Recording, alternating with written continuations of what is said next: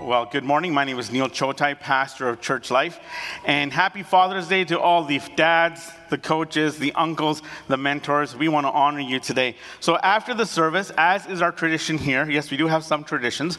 So, for the past seven years, we have been giving away uh, dad's root beer to all the men in the church. So, 18 and above. Get this. Now, there's going to be a test because we're going to have some guys out there handing this to you. You have to know my points of the sermon, okay? That's the only way you're going to get it. So I'm kidding. I'm a man of mercy and grace. Man of mercy and grace. It's okay. It's okay. So, yeah, this morning I was surprised by my kids, and uh, they uh, gave me a gift. I was very thankful. It was not a tie.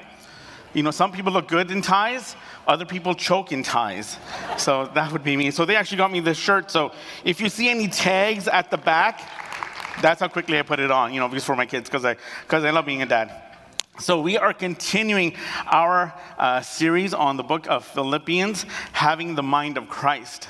So, here we have Paul, and he's writing this letter to the church uh, Philippi. And he's writing this letter to encourage them because they're under great persecution.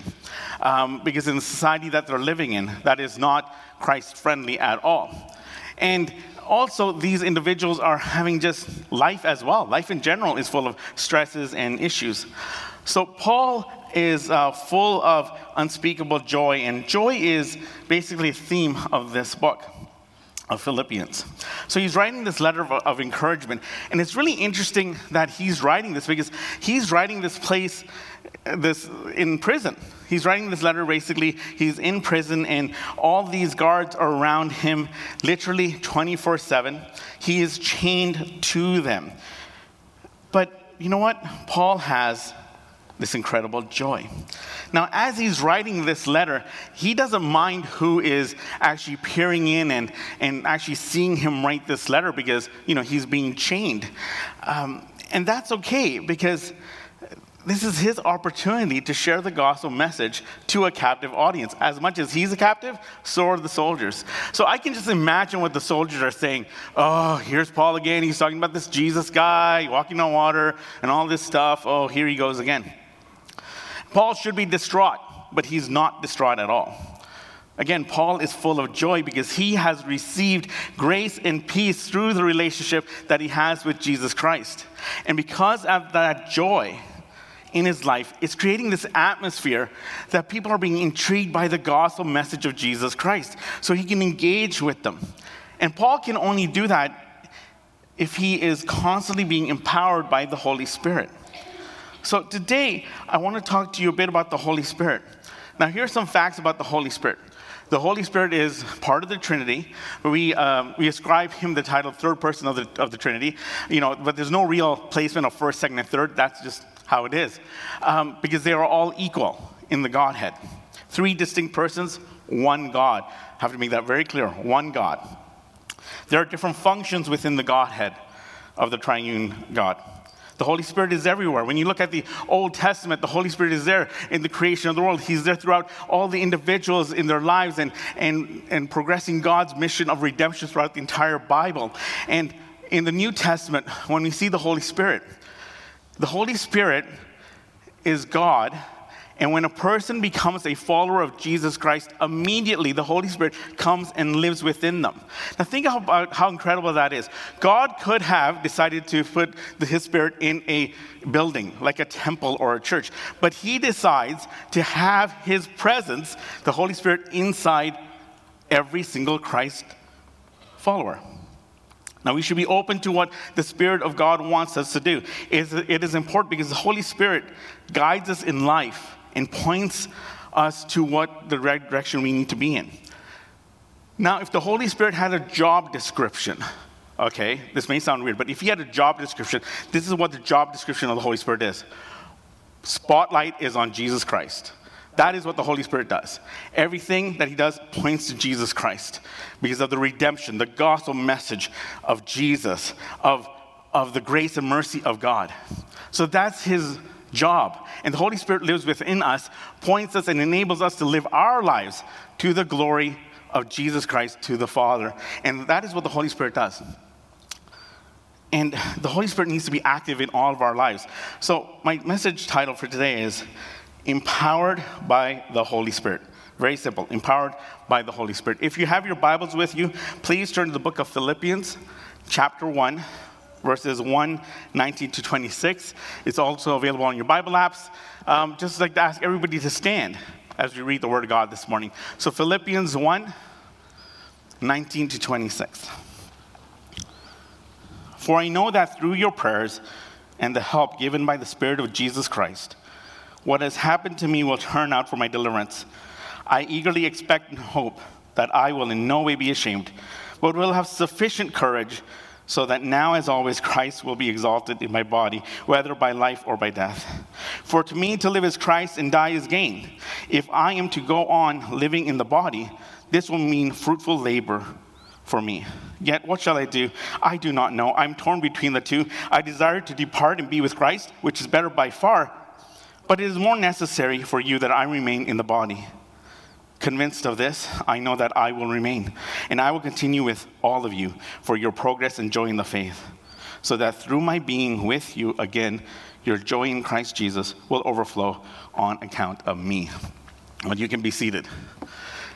Now, when we look at verse 19, um, I need to move back a part of a verse, uh, verse 18, because in this passage of scripture for, for this morning, uh, in the rendering of the NIV, the NASB, ESV, and several versions, this sentence is midway in, in verse 19. So I need to go back to the part of verse 18, which says, Yes, and I will continue to rejoice. And again, the theme of joy is there. So it starts really off with this, yes, and I will continue to rejoice. And then we go into verse 19. Now, the word rejoice uh, brings memories to me. Um, so I was, I became a Christ follower in grade 12, very last year. And I never went to a Sunday morning service while I was a Christian because I was really afraid of what my family would think. And it's a very complicated story. That's going to be maybe another sermon later on in the future, who knows. Um, but I remember going to university in Ottawa in September. And for the first time going into church, the very first time, and hearing a pastor give an incredible uh, message, verse by verse, of what the passage meant. It was absolutely incredible. And hearing the songs, being part of, of, of, a group of people singing songs unto God. Now, every song was brand new to me because I've never really been in church. So, whether it was a hymn, a contemporary chorus, or a Gregorian chant, everything was very new to me. So new. And I this one pastor, and he loved the word rejoice. And he would he would, he would kind of like start off sometimes with a song. Okay, now I know last week somebody tried to do a song, and, and I'm gonna, I'm gonna be, have enough boldness to do it today. So you will know why Corey is our worship pastor because of what's gonna happen. So, but I do need your help because I have the tendency to sing in the key of Z flat. Okay, so if you know the words of this, let's see if we can sing it once or twice. Okay, so it goes like this. me, me, me, me. Okay. So, ready? Rejoice in the Lord always, and again I say rejoice. Rejoice in the Lord always, and again I say rejoice. Rejoice, rejoice, and again I say rejoice. Rejoice, rejoice, and again I say rejoice. Okay, let's do it one more time. Rejoice in the Lord always. Rejoice in the Lord always. And again I say, rejoice. Rejoice, rejoice. And again I say, rejoice, rejoice, rejoice. And again I say, rejoice. Hold it. And good. Give yourself, give yourself a hand. Who would have known that my third year worship leading course would actually come in handy? That was like the best $800 I ever spent in my life. There you go. There you go. So, Professor Mazzarelli, see, I did it. I could do it. So he prefaces with verse 19 about the word rejoice, and then he goes into this passage we're looking at today.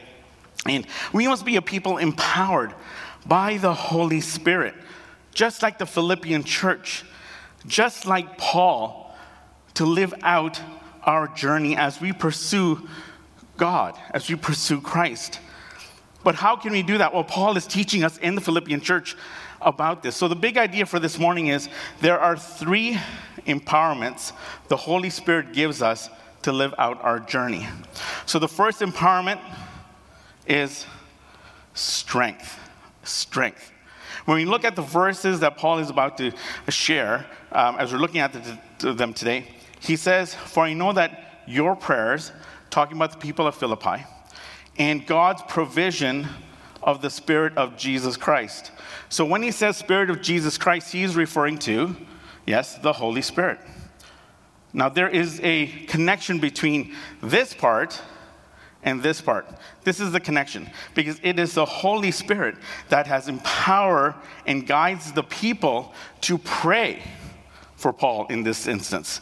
And it's also the Holy Spirit coming alongside upon Paul to help him during this time, during this moment. And this word provision, this provision is actually help and it's a reference to Ephesians 4:16. This is a passage of scripture where it talks about the ligaments and the strength and muscles coming together. And this is the strengthening. This is the strength that comes. And this is what helps Paul deal with what has happened to him. And what has happened to him? Well, he has shared the gospel message. Because of that, he's been thrown in prison. And this strength that he has given to him by the Holy Spirit, empowered by the Holy Spirit, he can confidently look to his deliverance. His deliverance. So we, empower, we are empowered by the Holy Spirit with strength for deliverance. Now let's look at the word deliverance right now. The term deliverance can refer to the book of Job, chapter 13. When we look at this scripture, and we look at the scriptures that he is quoting, that what Paul is quoting, he is quoting a direct quote from the book of Job in the Greek manuscripts that he would have had in the day. It is the exact same writing. So we're looking at this, and he's referring to Job in the Old Testament. Job was an individual during the time of the Genesis period where they believe in Genesis period, he was an individual that had all these trials and all these tribulations, and people were, were telling him, you know, certain things that he wasn't that good, he, he did something against God, what is going on? All these trials and tribulations are happening because he's done something wrong. But Job is in a position saying, no, no, no, no. There is deliverance that's going to be because he is confident that whether, whether he is acquitted or not, we're talking about Paul now, whether he is acquitted or not, his stand for Christ will be vindicated. And that was the same experience with Job. It needs to be shown that everyone, that he is in the right. For Job, it was the desire to prove his integrity, and for Paul, he wants to prove his apostolic standing in front of the people. And that is why he is in prison. He's doing something right. He's chosen to do something right. That is share the gospel message by following God's will. So Paul calls on both divine help and human help through the Spirit of God, helping those humans to pray for him during this time. And the help he knows that he can count on is the empowerment of the Spirit of God through the strength. See, Jesus promises us strength when we have to go out into the world that we are in. You know, Jesus said in book of Matthew and Mark and Luke that, that there's going to be a day when we are arraigned before tribunals and magistrates. And what's going to happen during those days? In those passages, Jesus says, The Spirit of God will give you the words to say for the, your deliverance. Because what you are doing is correct. You are sharing the gospel of Jesus Christ to the world around you. And that is what we need to do as well. When we share the message of Jesus Christ, we are in the right. Because that is what God wants us to do share the message of salvation to everyone that is around us, which is so important.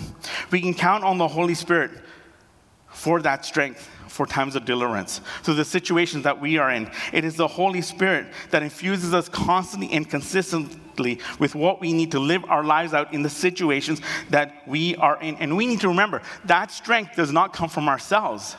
No amount of strength that we have can help us through this. It is the strength that comes from the Holy Spirit, from God, to help us through all these situations.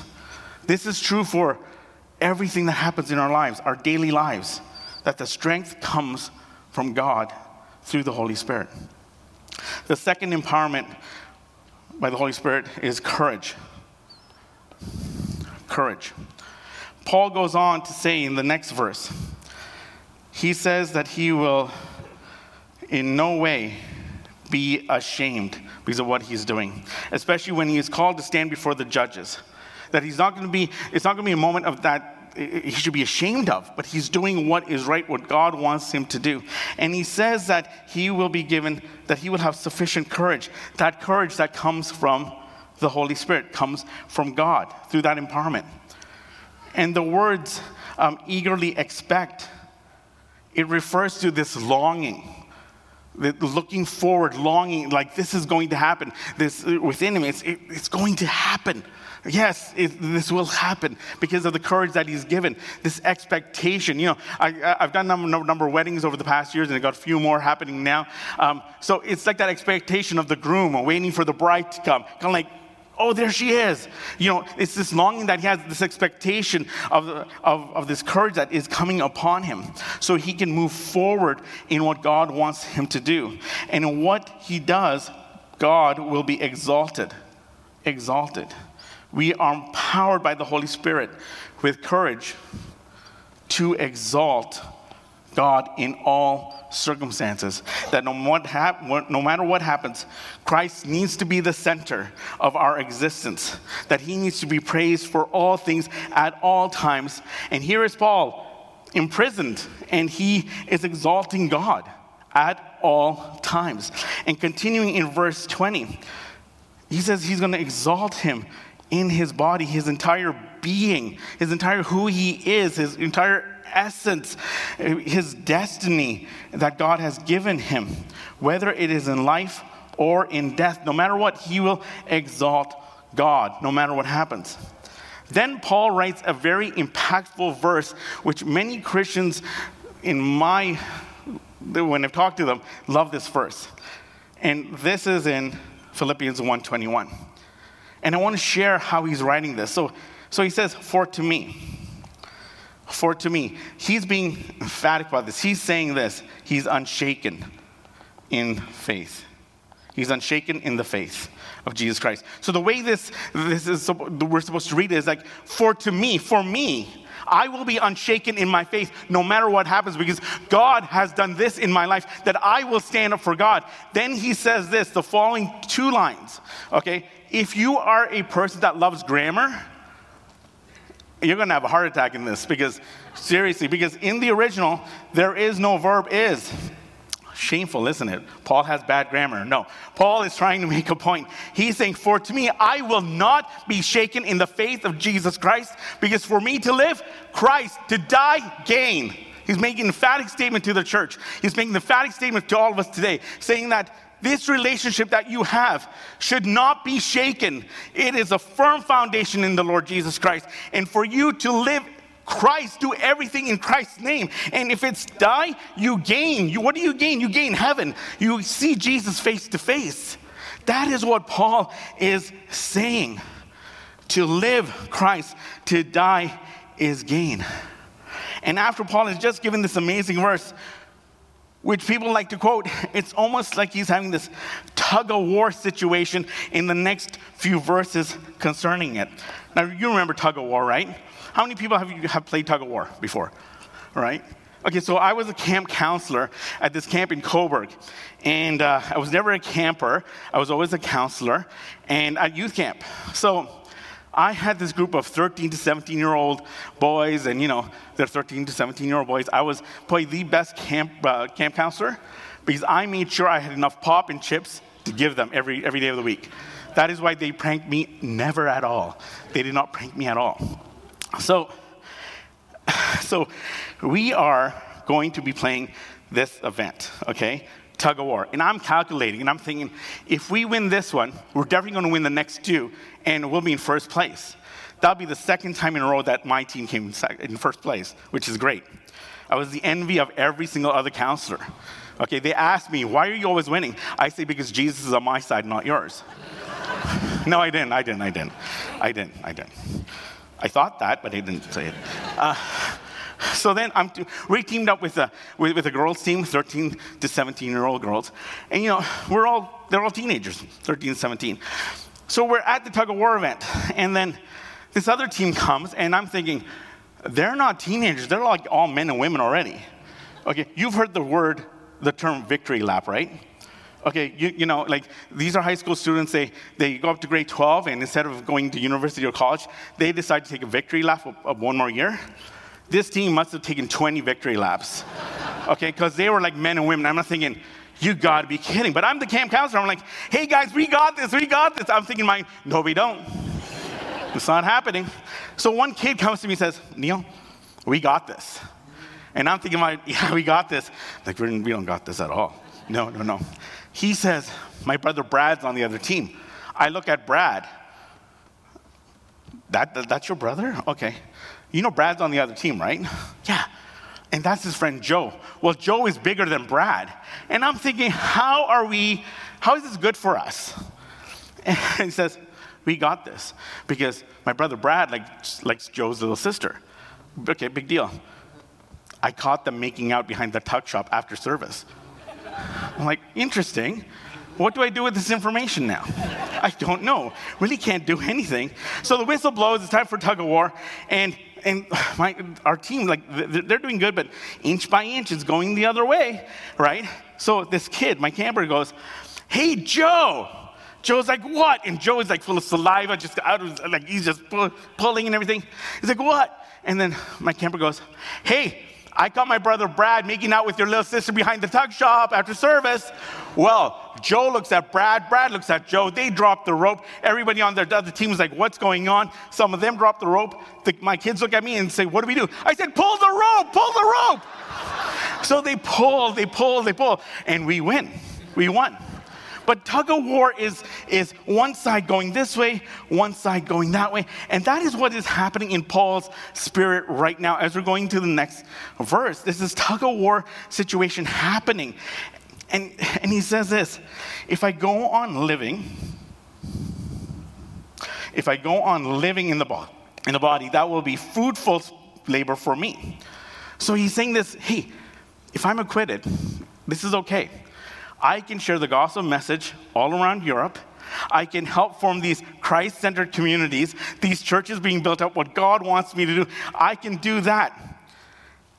But then he realizes, yeah, but being in the presence of God forever is wonderful. And then he says, What shall I choose? I do not know. Now, when he's saying, What shall I choose? It's not his choice, really, uh, because God is sovereign in this, but he's in this thing, oh, you know, what, what am I going to do?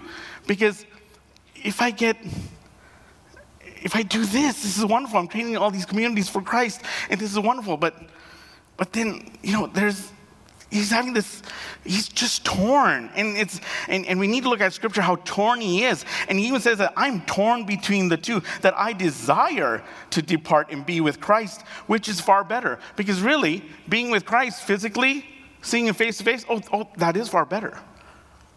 But we're called to our destinies in this life. We are gospel centered Christians needing to do the gospel centered thing, and that is sharing the gospel message.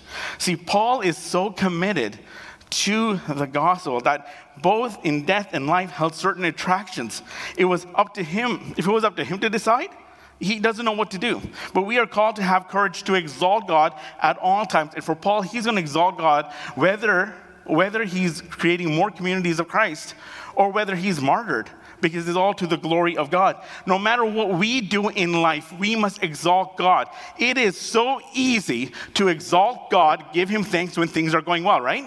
Oh, God raise. Praise the Lord. Oh, God, this new house. Praise the Lord. My, my kids are healthy. Praise God. But what about in the times that are hard and that are difficult? The world needs to see Christ's followers exalt God in the good times, but they need to see Christ's followers, all of us, exalt God also in the bad times because he is God in the good and in the bad. God is God and we must exalt him. And the Spirit of God empowers us to have that courage to exalt God in all situations, even when we share the gospel in our roughest seasons. That is what the church is called to do. That is what we are called to do. The third way we are empowered by the Holy Spirit is by service. Service. Now, what do I mean by that? Well, after this tug of war situation in his mind, in his body, and his spirit, he comes to the determination. And he says, It is more necessary for you, that is, the church at Philippi. Oh, was wrong. Church at Philippi. That I remain in the body, which is the church.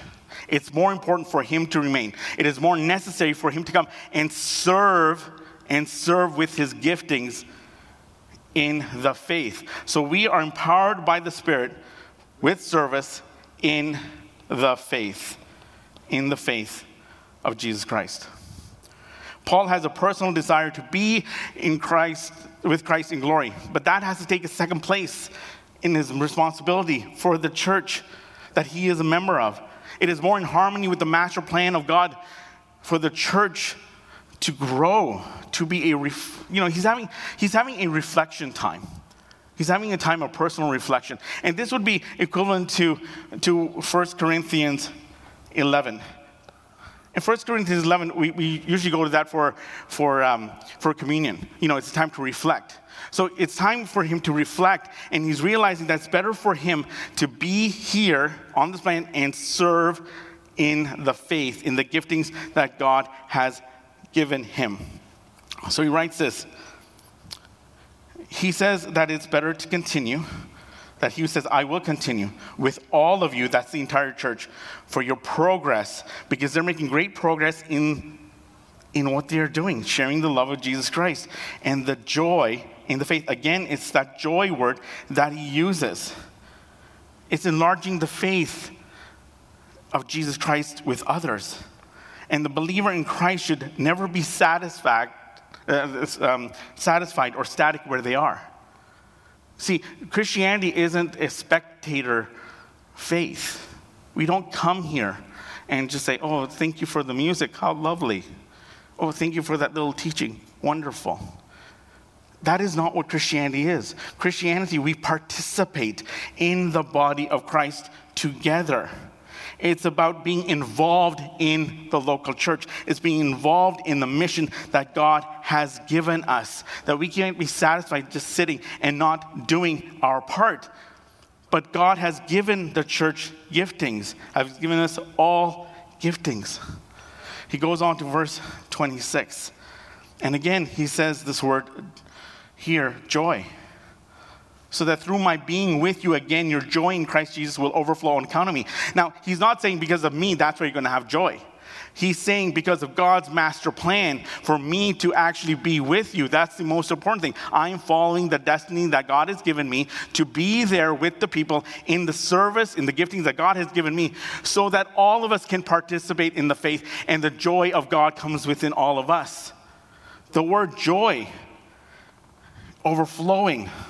And that's what it has to be within the church. That it, that's what it needs to be in our lives. We are all people of the church in the body of Christ. And we need to serve the faith within the local church. We all have giftings. You have a gifting, and you have a gifting that is different from mine. And it is in those giftings that we serve the faith. We are in the body of Christ, which is Jesus is the head. All authority in heaven and earth is upon him. For the mission of the church, for us to go in the joy that he has given us to share the message of hope, light, and love to the world that needs it.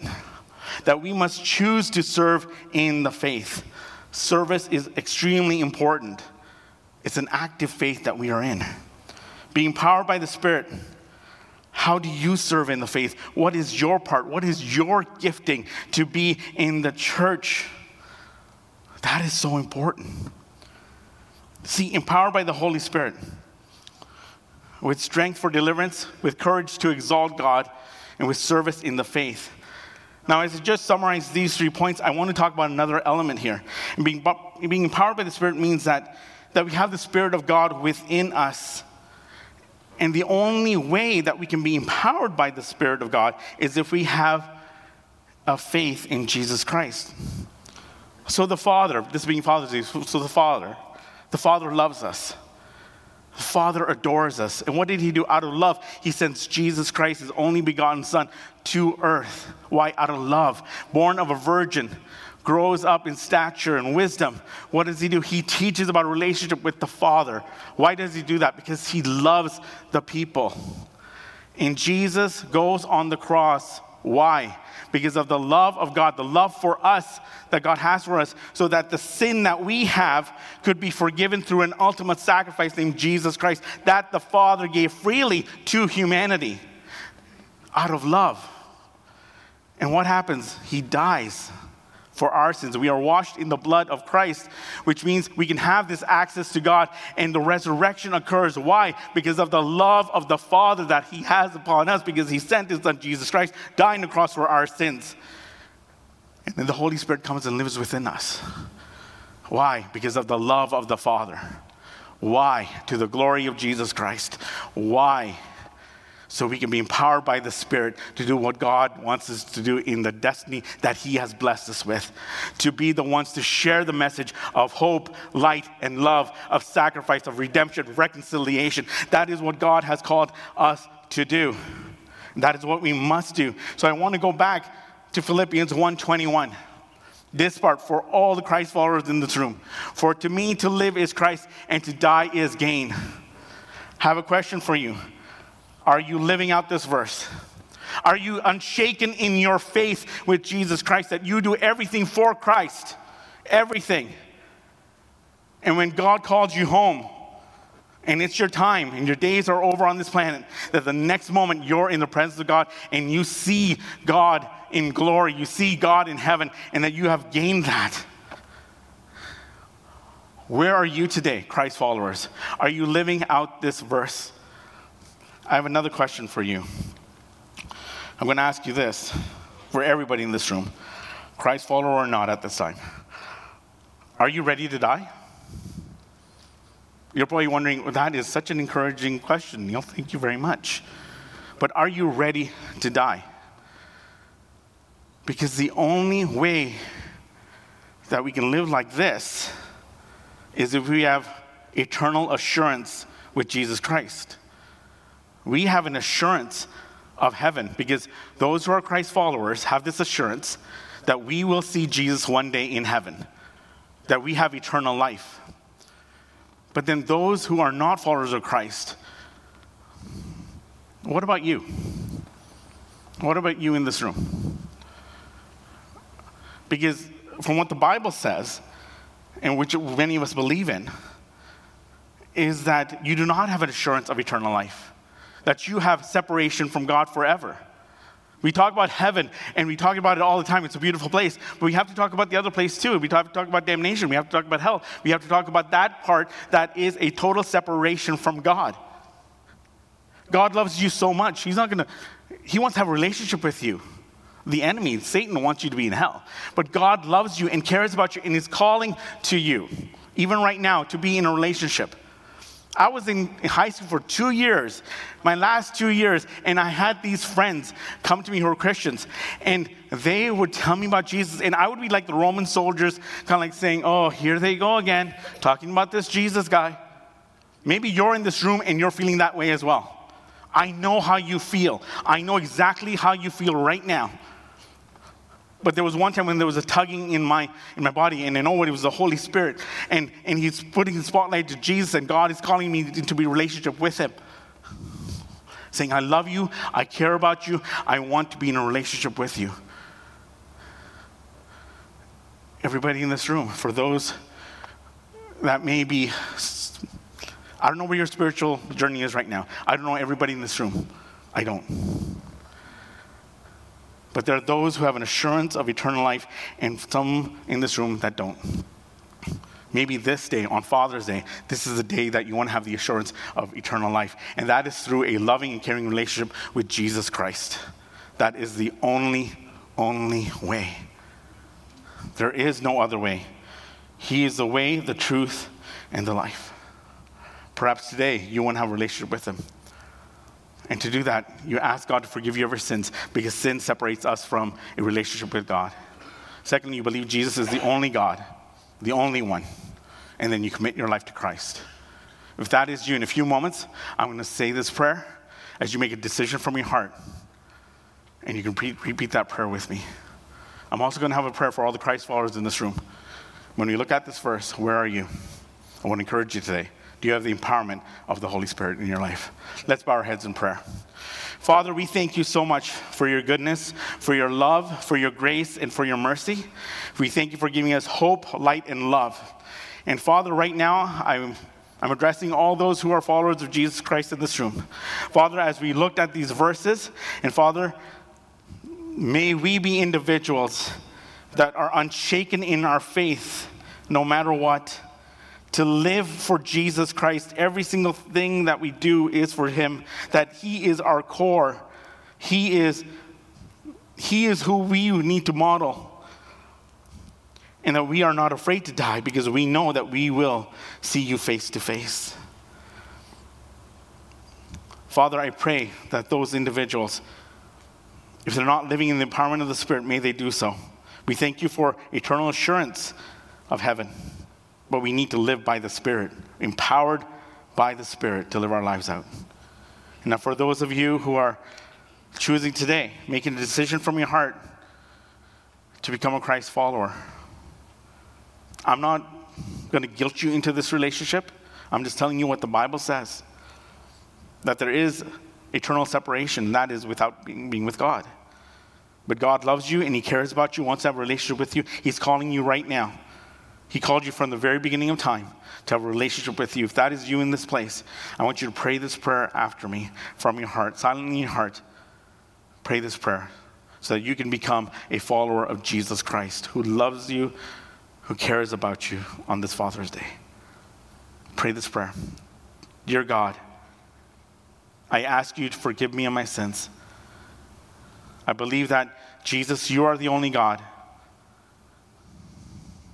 and I commit my life to Christ. Thank you for the assurance of eternal life.